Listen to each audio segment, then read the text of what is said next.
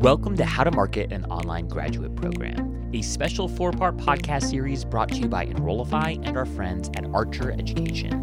Over the course of this series, we'll unpack everything you need to know to properly design a go to market strategy for your new online grad program. And we'll also talk about what the first few years of marketing and growing your program should look like. We'll dive deep into where, when, and how to use paid search and paid social effectively, how you should think through appropriately balancing paid and organic efforts in years one and two versus years three and four. We'll talk about what positioning strategies you should test out. We'll also talk about how to properly leverage the personal brands of your faculty and staff members, and so much more.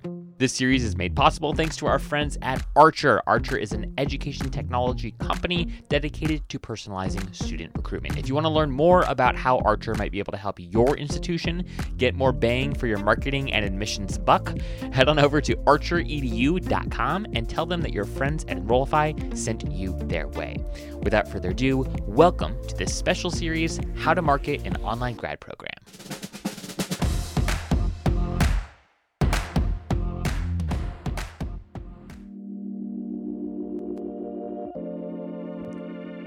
In episode three of How to Market an Online Graduate Program, you'll meet Caroline Khalili, Vice President of Creative Services, and John Van Fleet, Chief Marketing Officer at Archer Education. In this episode, Caroline, John, and I discuss the key metrics and indicators schools should use in year three to determine how to make data driven improvements based on the performance of their marketing program in years one and two, how schools should evaluate their marketing strategy in relation to current market trends and competition, and how schools can incorporate user generated content to enhance social proof and credibility in their marketing efforts. For more information on this series and on Archer Education, be sure to check out the show notes below. But without further ado, welcome to episode three of How to Market an Online Graduate Program.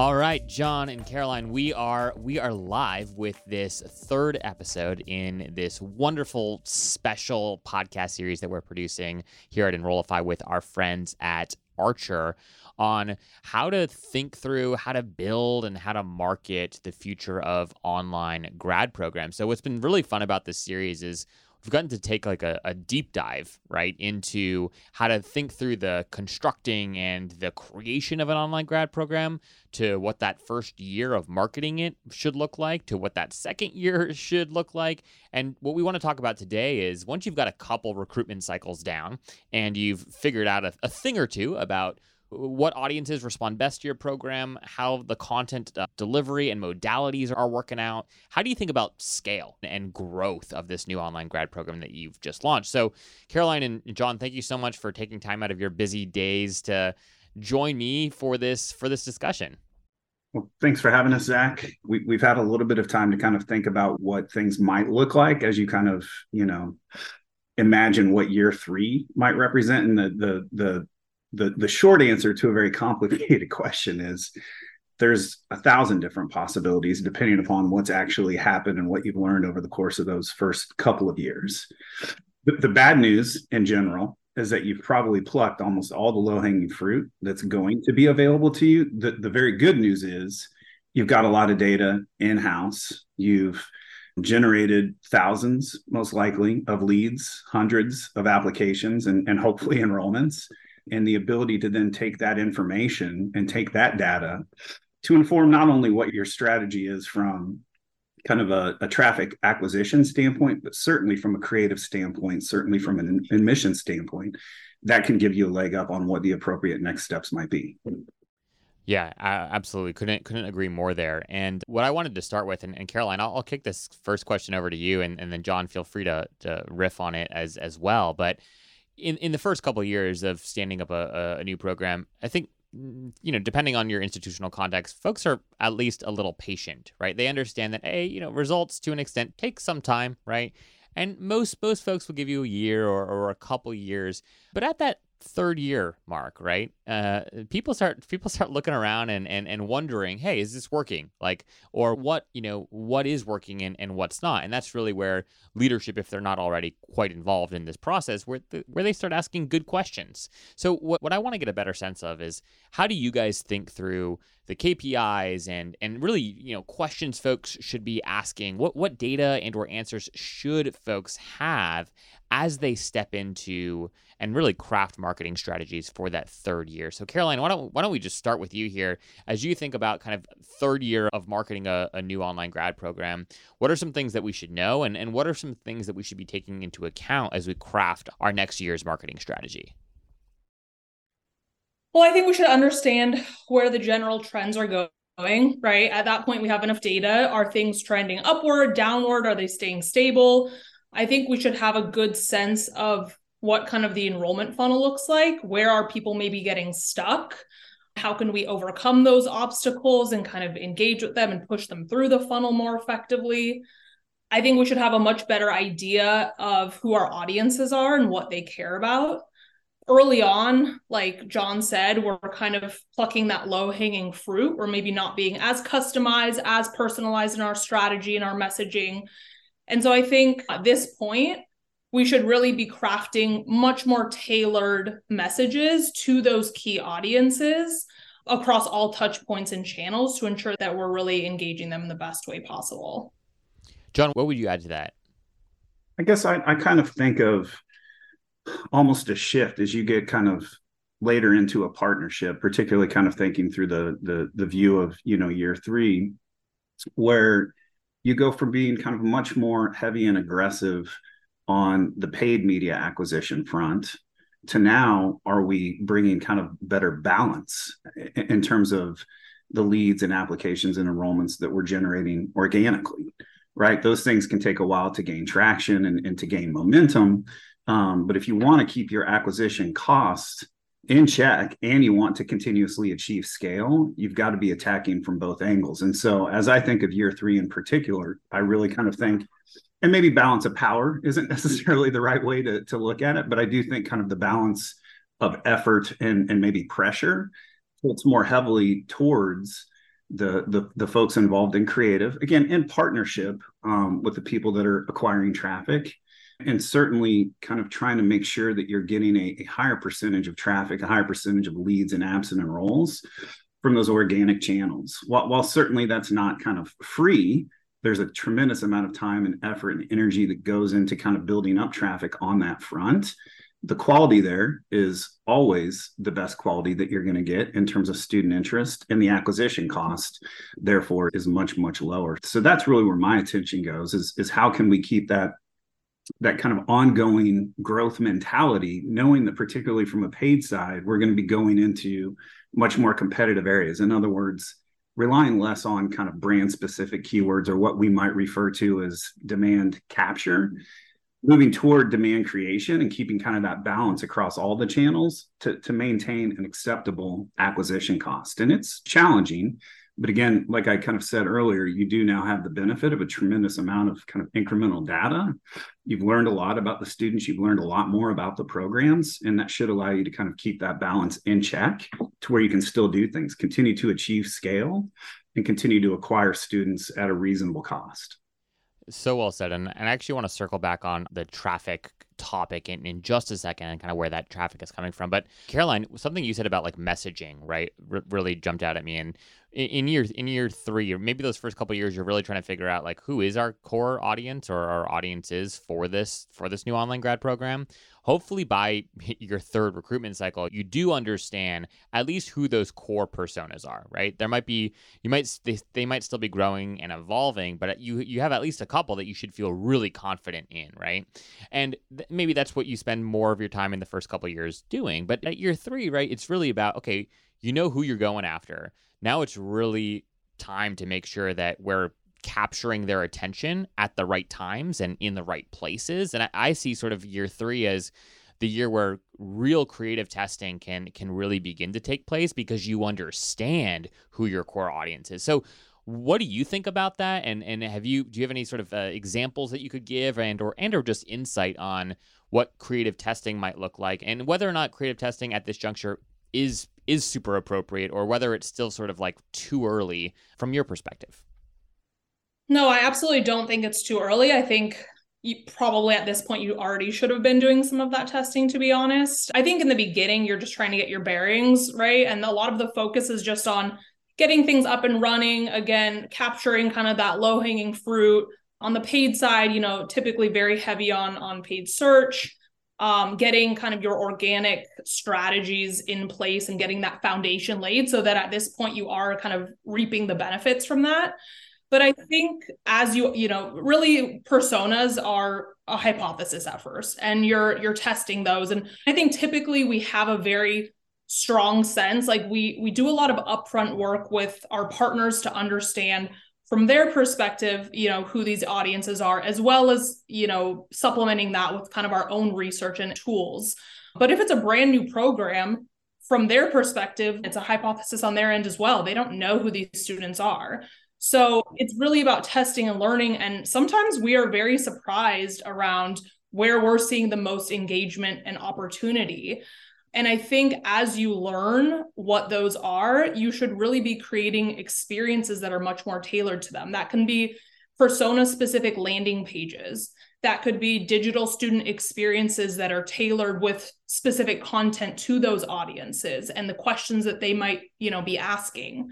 Um, that can be much more tailored, you know, kind of down funnel blog content that speaks to those audiences, their challenges, their goals and obviously you know on the the paid media side crafting messages and building you know creative that really speaks to and resonates with those audiences and then seeing how that resonates. So you're kind of not taking the the one size fits all approach. We we never try to take that. I think we from the beginning try to really incorporate persona driven strategies but just given budget and and other factors at the beginning, it's not always realistic. And this is where you can really start to experiment and have fun, see what's working. If you work in student recruitment, you're in the market for eyeball time.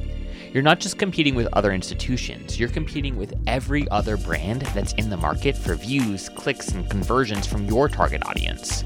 Getting attention is hard enough, so once you have it, You've got to do everything that you can to harness it and to keep it. And that's what our friends at Archer Education help schools do so dang well. Archer is pioneering a new era in personalized student recruitment through its story driven and technology enabled approach that's designed to support the entire enrollment process. If you want to learn more about how Archer might be able to help your institution get more bang for your marketing and admissions buck, head on over to archeredu.com and tell them that your friends at Enrollify sent you their way. Again, that's archeredu.com.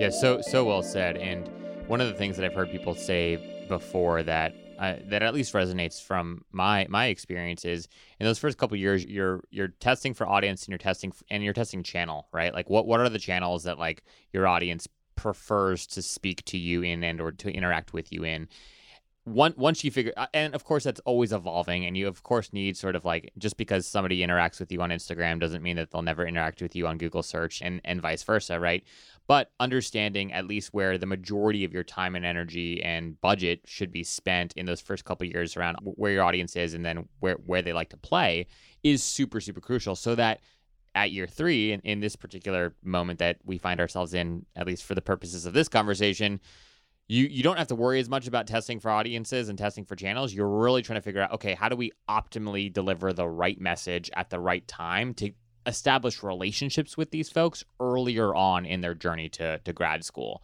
So I, I think that that's that's super super well said, John. In in terms of traffic, I, one of the questions I just have is like, how do you balance from a percentage standpoint? And I know that it, it totally varies based off of context, but any any sort of like generalities or general framework you could bestow on us of how people should think about the relationship between paid and inorganic and at year three should that look 50 50 40 60 60 40 it's et cetera? Like how, how do you generally think about advising schools on that shift that they that they should see? Well i try and, and, and increasingly as of late and, and and let me say as of late in the last year or two I've really kind of gotten out of the mentality that there is kind of an ideal ratio or an ideal mix. And again, it's just very, very dependent on on what's actually happening in the market. Previously, if you would ask me this five years ago, I would have said probably somewhere in the ballpark of 70% kind of paid search, uh, 30% display channels, and then just do everything that you possibly can on kind of the organic side. Now, again, it really does very, very much depend on what's going on and what you're trying to accomplish. You know, there are certain situations where maybe in year two or year three, you're starting to bump up against kind of caps that the institution might have in terms of total enrollments they can accept, which might limit and and and have you redirect certain investment that maybe might be a, a bit less efficient in the now, but is really kind of um, designated toward making sure that you're filling the, the pipeline in the future. Conversely, if you're in a situation where you're not necessarily hitting the numbers that you thought were possible or, or, or that the institution is desiring, then that's going to change what that investment strategy looks like. But as a general rule, what we want to be continuously doing is making sure that we are aggressively investing on the search side right? Again kind of going back to that mentality of of kind of demand creation versus demand capture. If somebody's looking for a specific institution or for a specific program you know that's going to be a high quality potential student that you want to interact with and we don't want to miss any opportunities there. And that's in terms of the paid side that's where almost always you're going to see the lowest acquisition the highest quality of lead the lowest acquisition cost for an enrollment. But if that's all you're doing then eventually you're going to kind of run that one dry. And that's why you have to kind of figure out what is the appropriate amount of dollars that should be going to those other channels. And I hesitate to call them secondary channels, but let's say channels that are reaching people that are maybe not yet in the consideration set or just getting started that eventually could be somebody that comes through via paid search or organically down the road. So again, really just depends on on what you're trying to accomplish at that particular time. We tend to kind of think of it from a perspective of how, how much traffic are we generating? How many leads are we generating off of brand specific keywords? And if that's a healthy amount, let's say 25 to, you know, up to maybe 40% of the lead volume, then we're probably in, in pretty good shape to continue to be very, very aggressive on kind of that non-brand investment in search and maybe not have to be as aggressive kind of on the display channel side.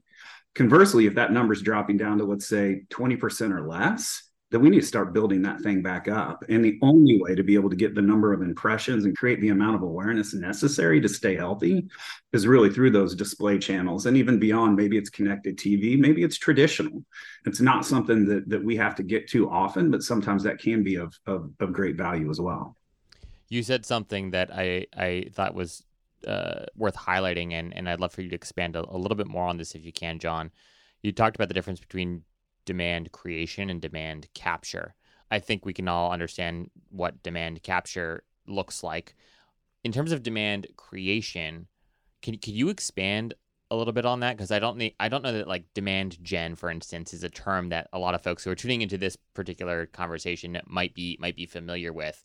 And I, I feel like marketing and and demand gen have become these hybrid terms and are you know you, you see people in senior marketing leadership roles and oftentimes they now have demand X or demand Y a part of their actual title, and that's not accidental. So when you think about demand creation, what what does that exactly mean, and and why do you think at this at the kind of like third year of marketing a program, why that might be an appropriate time to invest more resources in in demand creation? Yeah, it's a great question. And, and like just about anything on the marketing side, it's a complicated answer. I think of it as, as audience expansion. I think of it as channel expa- expansion. Oftentimes, it's also geographical expansion. A, a, lot of times, you might have a great program, an, an outstanding grad program that just nobody's familiar with the institution that you're marketing. Once you go, let's say, out of a 100 or a 200 mile radius, sometimes it could be smaller than that, sometimes it could be broader than that but in any of those activities, I mean, ultimately, if you're not continuously building the brand, and it's taken me a long time to get here, I was direct response for the first two thirds of my career, which is getting longer and longer now. And, you know, those tactics worked exceptionally well for a very, very long time eventually you realize that if you're everything that you're doing is not intentional toward building that brand and creating that additional awareness and being there and, and being in somebody's consideration set whenever they're thinking about hey maybe i do want to go get that next level of degree advancement um, if you're not doing those things, then ultimately you you are going to run the well dry sooner than later. So you know, again, to to kind of circle back, I think it's expanding the the radius in in which you're marketing. I think it's dramatic kind of expansion in terms of the channels and going further up the funnel. Again, things that ultimately will lead to enrollments but maybe they'll be a little bit harder to track because you might have to have multiple interactions with that potential student to ultimately get them to that positive outcome or initial positive outcome, which is enroll. The most important positive outcome is have success and graduate. I think that this is really where the creative and branding and audience work comes into play, you know, especially when it's a, a brand that's maybe lesser known, whether that be the institution itself whether that be you know it's a brand new program that's not as known. The work that that we do to try and tell that story to try and get that out in front of a larger audience that maybe wouldn't be searching for it or isn't aware of it at the point that's really where that storytelling component becomes such a differentiating factor um, and we're seeing you know the landscape just become more and more competitive more expensive.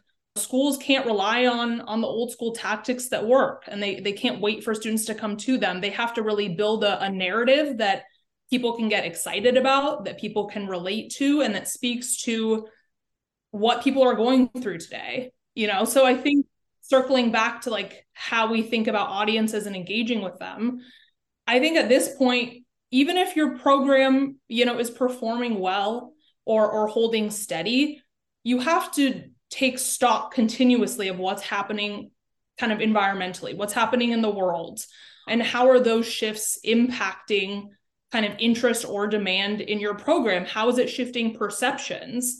You know, we've even seen in the last few years, and I think obviously COVID shifted so much, but just how people think about education, how people think about you know obtaining education and what that looks like and what expectations are now around what they get out of that and the ROI and short courses and boot camps and these things that are much more consumable that are much more easy to fit into their lives. Like understanding you know where the market is going and what what students need today and what the student learner looks like today. That's shifted dramatically i think.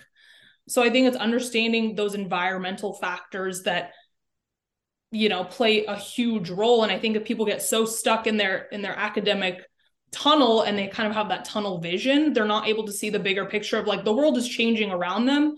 Their programs their institution as a whole has to change as a result to evolve with those those new learners and their needs. Yeah I, so so well said. And you know caroline like the example that jumps out in my mind right now is everything uh, the entire conversation around ai and how it's revolutionizing industries across the spectrum and how you know the the basis for a lot of generative AI are these natural language models which came from you know colleges and universities like originally and faculty studying and, and creating these things. I was talking to Ardis Kadiu from who's the CEO at Element 451, a CRM in the space, and, and they've done a lot of work in in trying to educate the community on on generative AI. But if you're if you have a program right now that has anything to do with engineering and and math and and comp sci and if there's a way to sort of like pull out some of those modules and position your program in the language that the entire world like pe- people are seeing all these like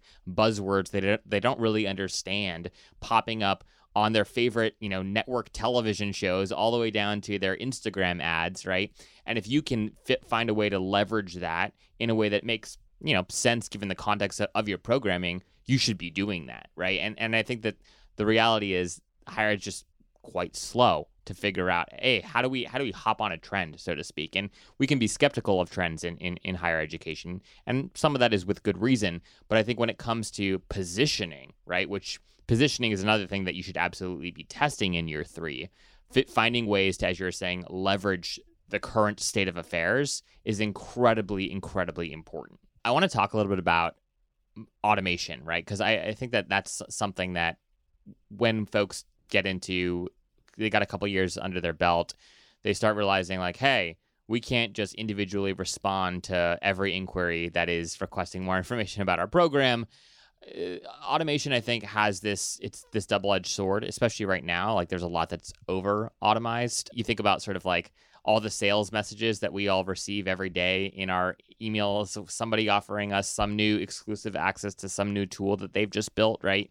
And that they only need 17 minutes of our time or, or whatever it is. So i think that there, there are some folks that are, are kind of like done with this right? Like it's like there are too many workflows out there. I'm enrolled in too many different like sales sequences.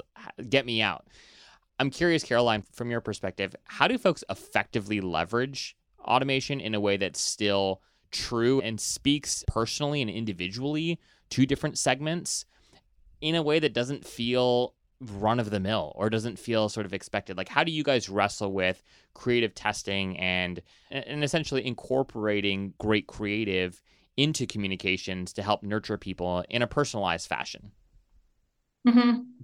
i mean the first thing that that comes to my mind is just our our digital student engagement platform onward. And this really I think it's kind of the best of both worlds because it incorporates, it allows us to personalize experiences to the student post RFI and, and let them kind of go through their experience and journey in the way that best suits them.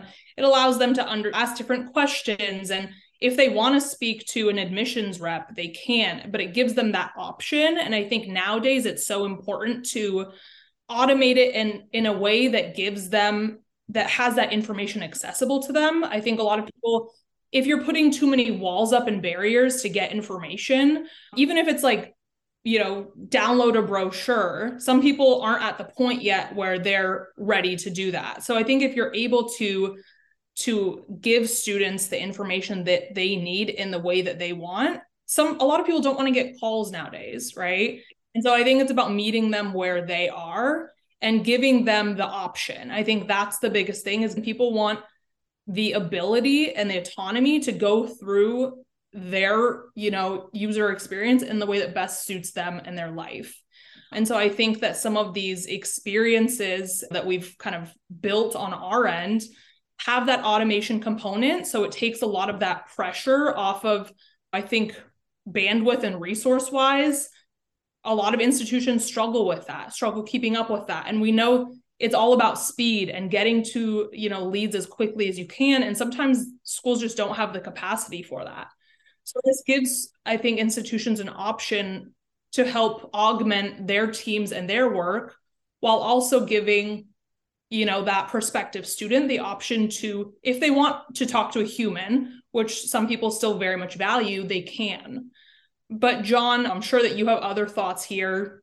Kind of onward is where my mind first goes because I think it really speaks to that problem. But curious. Well, I, think, I think of it from multiple directions, and I think even just going down the thread of onward to have the opportunity, you know, to have technology that can kind of nurture and support and guide and answer important questions for potential students without them having to kind of interact one on one with an admissions advisor, we think is of extreme value right? The the goal the goal is to support them and to help them and like caroline said you know kind of meet them where they are in that particular moment but not to pressure them not to annoy them that's not the ultimate goal there. And it works both ways too. Some of that kind of automation in the way that we're allowing potential students to interact with us kind of throughout the funnel can be really beneficial to the admissions team as well right? You, you might ultimately have somebody who's shown a higher level of interest because of the way that they've interacted with certain kind of nurturing opportunities or somebody might opt out. It's not at all uncommon for different degree types for somebody to to raise their hand and express interest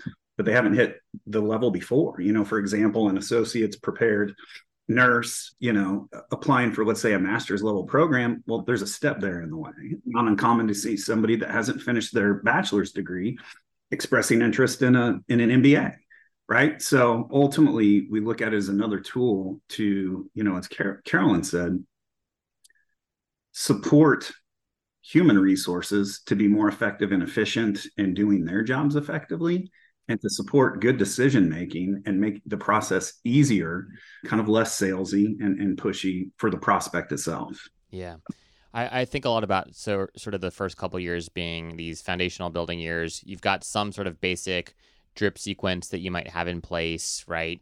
You are are you've got maybe it's three emails, right? And and that seems enough for for getting off the ground, right? And then as you grow, as you learn more about who your who your target audience really is, who are the students that are not just enrolling in the program, but actually like succeeding in the program, all that intel, all that info should re reinforce sort of your your tone, your style, how many touch points you need from inquiry to to app, right? What what channels you should be spending most of your dollars in to just raise general awareness about the offering, et cetera the I, I, think of year three as sort of like the year you also get to kind of you know just play around a little bit more. And like you you have at least a, a, somewhat of a solid foundation that needs to be reinforced but it also gives you the opportunity to to test new things.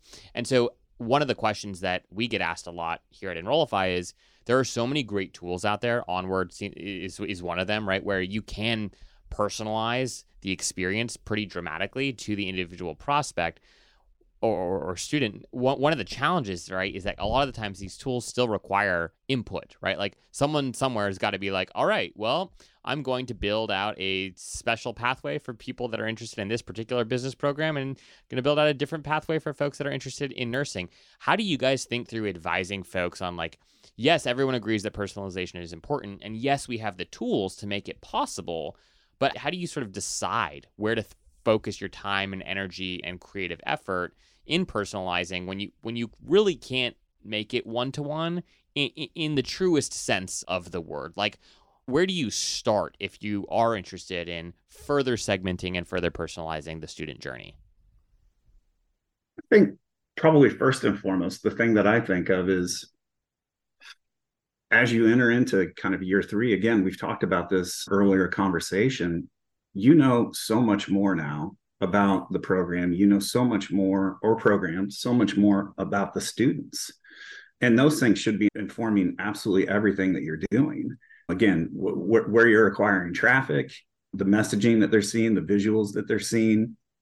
But more importantly than anything what are the problems that they're trying to solve? What are the questions that these potential students have? What are the obstacles that they're trying to overcome and in year three, you're going to see broader trends. And, and to your point, Zach, you're not going to be able to solve every problem or answer every individual question or make it custom, but you're going to know what are the broader themes here that are going to be most applicable to the highest percentage of people that you're trying to recruit. And that should be the thing that ultimately you're focused on because you're right. You can get so buried into the weeds and trying to get so precise and so so specific that you can ultimately lose sight of kind of what's what's most important here. And that's again trying to you know support the institution and scaling their programs trying to support students and, and elevating kind of their academic achievement and and being more successful in their careers. So that's that's as cliche as it might sound i think we think about it from an 80-20 perspective. You know you can get the vast majority of, of the value out of x amount of time why put in 10x the amount of time to get that incremental 5 or 10% lift? That's just probably not the best utilization. There's probably other things that you could be doing to continue to help everybody involved be successful. A lot of times we see that a, a big missed opportunity for you know colleges and universities is kind of some sort of a wall between marketing and admissions Mm-hmm. And you know the amount of valuable information that we can get, really detailed information and direction from the the individual admissions reps on what they're seeing and hearing and the conversations that they're having with potential students, is of tremendous value and can be extremely informative in terms of what we're doing with everything from kind of impression to enrollment in in that funnel mm-hmm. and and and, and driving kind of what we're doing from a marketing standpoint. And i just i want to kind of reiterate the importance of the ongoing communication and collaboration between the marketing unit and the admissions unit is of critical importance. And sometimes i think it just gets missed or skipped. And we i mean we have like ongoing meetings where we set up conversations between those teams so that our audience team our creative team can understand what pain points are are the students who you're speaking with you know running into how are their motivations shifting over time? And that's a really big input in terms of the feedback loop into hey maybe we need to update or rethink our personas. Like personas should be a living breathing thing that should never be stagnant. You don't establish personas and then those are your personas forever. So i think it's thinking about how do you create that feedback loop with teams like the enrollment team to ensure that you're you're feeding all of these other teams who are really handling you know the marketing with kind of the most up to date most important information because they're really on the ground speaking to those students. Another another really nice side note to all of that is whenever you have those units kind of collaborating in an effective way, it certainly makes for a much more enjoyable experience for everybody involved because traditionally it would be you know, you'd get into a bit of a finger pointing game. Hey, if, if the marketing team was bringing us better leads, we'd be hitting our numbers. Or hey, if the admissions team is converting these leads in a more effective fashion, we'd be hitting our numbers. And ultimately, if you can keep that conversation going in a meaningful way and both sides are seeing the other side react to new information that can make everybody be collectively more successful, makes for a much more enjoyable experience. Yeah, hundred percent. I'm so glad you guys are touching on this because it's just crucial.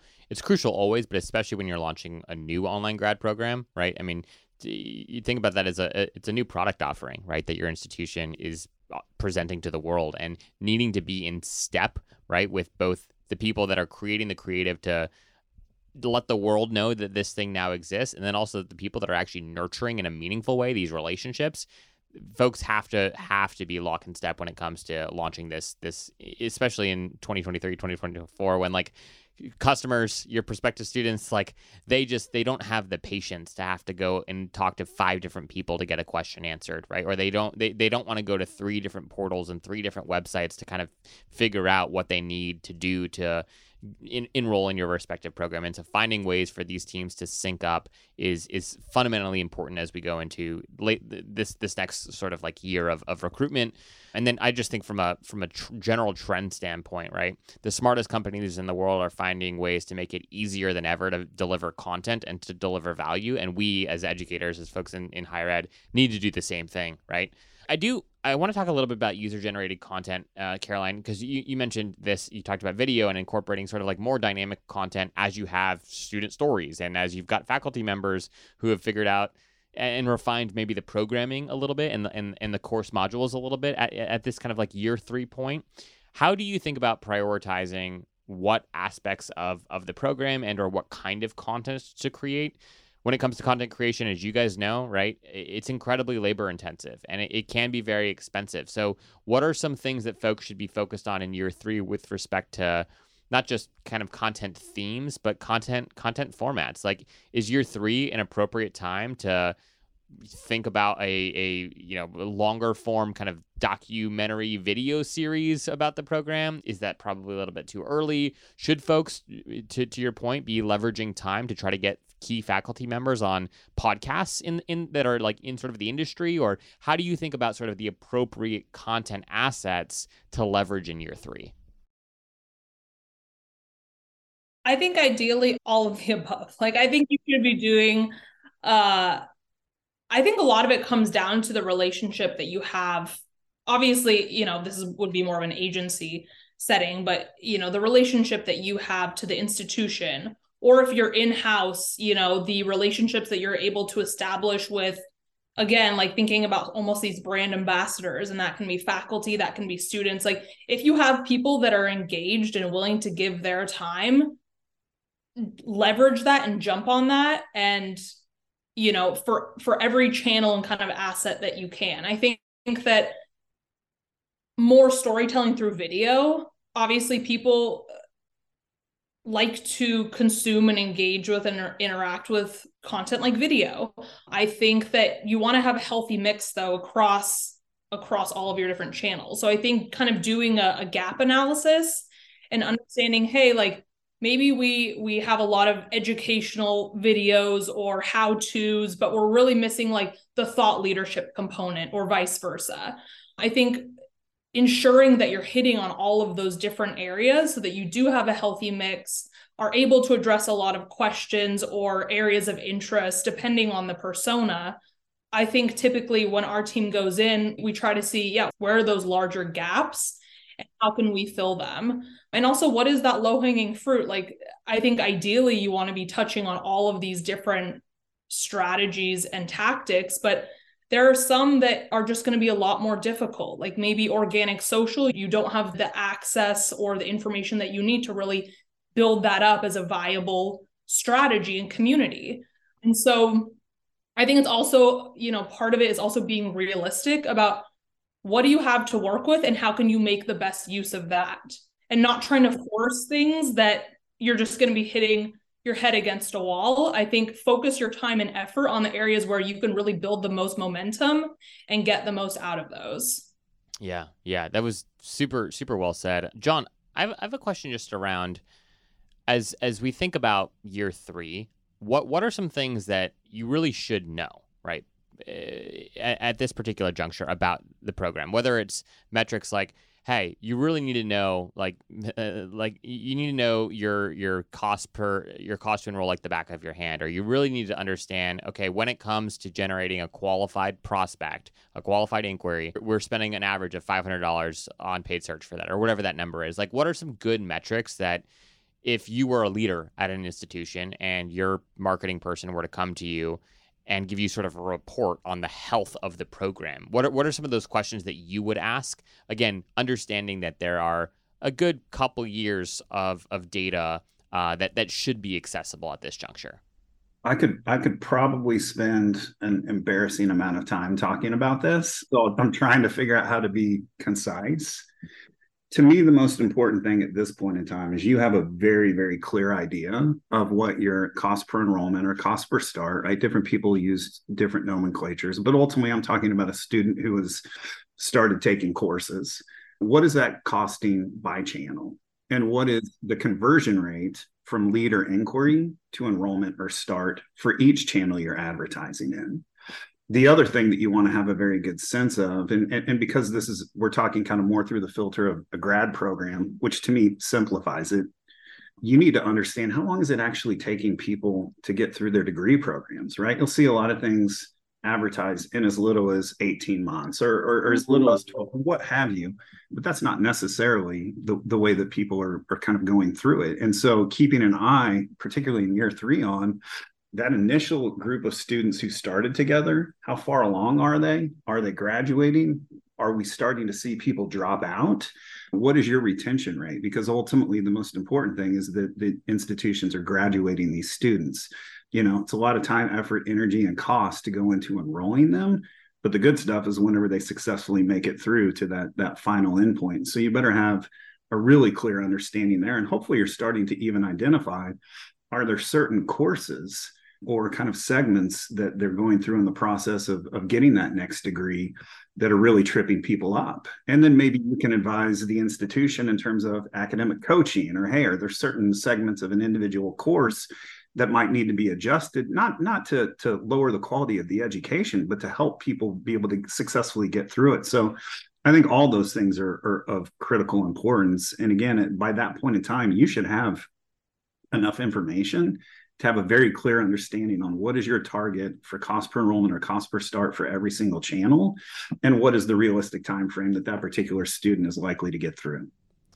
Yeah and what's what's so great about about that and and I agree with you like that that should be the case after you have a couple of years of, of, of data under your belt is that should give you a real clear understanding or at least equip you with everything that you need for a great conversation with leadership about hey guys this is what it costs to do this I'm going to need way more budget, you know, last year if we want to hit our our enrollment goals in in you know the five year period that we had initially set or whatever it might be. It allows you to have much more productive conversations around what additional resources might be required and if there are no additional resources what you might need to change in terms of your recruitment strategy in terms of where you're spending and how you're spending and how that might you know scale back your your, your goals right and and it's sort of like what what enrollment goals are for your for your particular program. And I think the problem is a lot of folks don't do the work up front to make sure that the systems are in place in order to effectively have this data uh, and have and, and be able to like meaningfully make sense of it and so just a nod to kind of our, our earlier couple episodes where we talked a lot about the importance of setting up the right systems so that you can at this particular juncture have a great conversation, have a productive conversation with the powers that be. I think that that's incredibly important as you discuss the future of the program because I don't think anyone launches a grad program that they expect to just be around for 3 years. Like the hope is that this is going to be this is going to be a fit and helpful to the market for for a while. As we kind of close out here, Caroline, any any sort of like last uh, words of wisdom or or strong encouragement for folks as they kind of wrap this third year of marketing an online grad program and they look towards the next few years of what are some things that you really hope you know maybe risks that people should be able to take now and or creative experiments that they should be able to run given kind of where they're at in the cycle of promoting the program?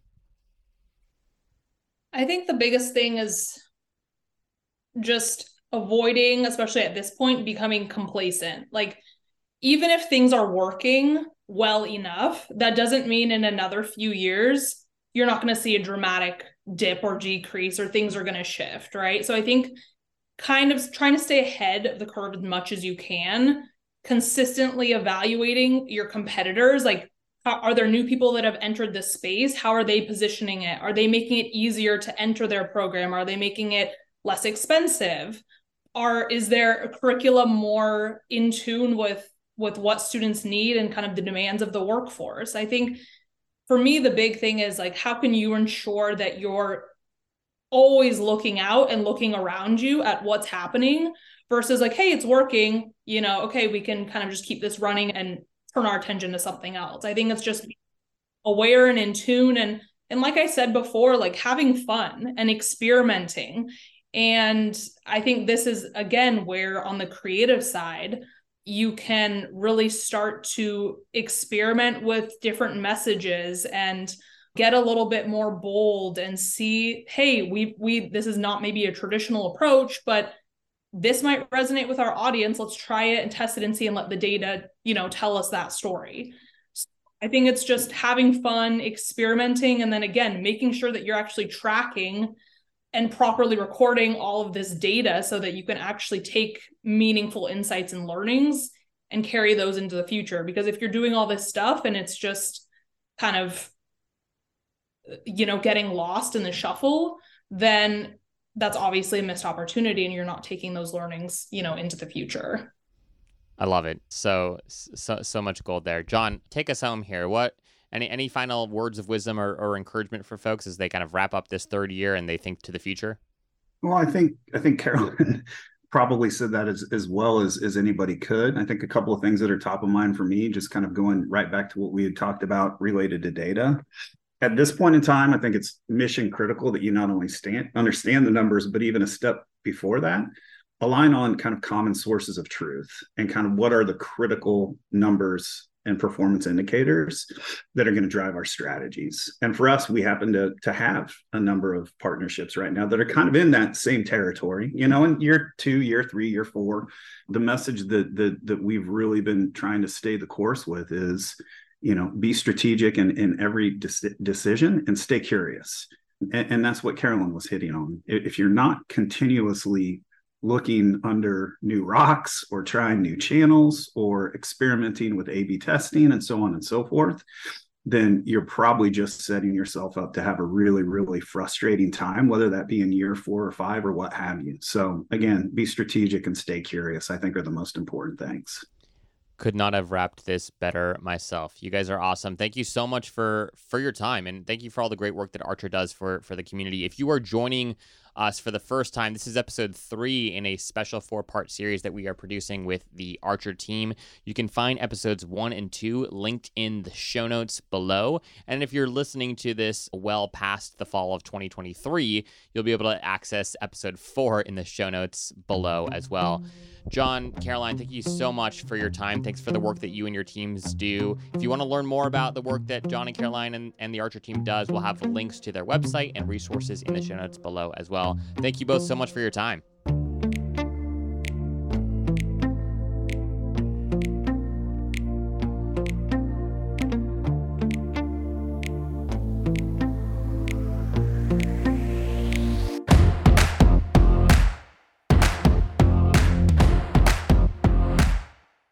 If you like this podcast, chances are you'll like other Enrollify shows too.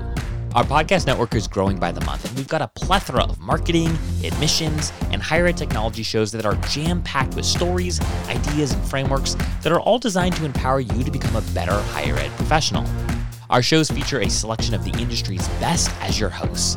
Learn from Mickey Baines, Jeremy Tiers, Jamie Hunt, Corinne Myers, Jamie Gleason, and many, many more. You can learn more about the Enrollify Podcast Network at podcasts.enrollify.org. Our shows help higher ed marketers and admissions professionals find their next big idea. Find yours at podcasts.enrollify.org.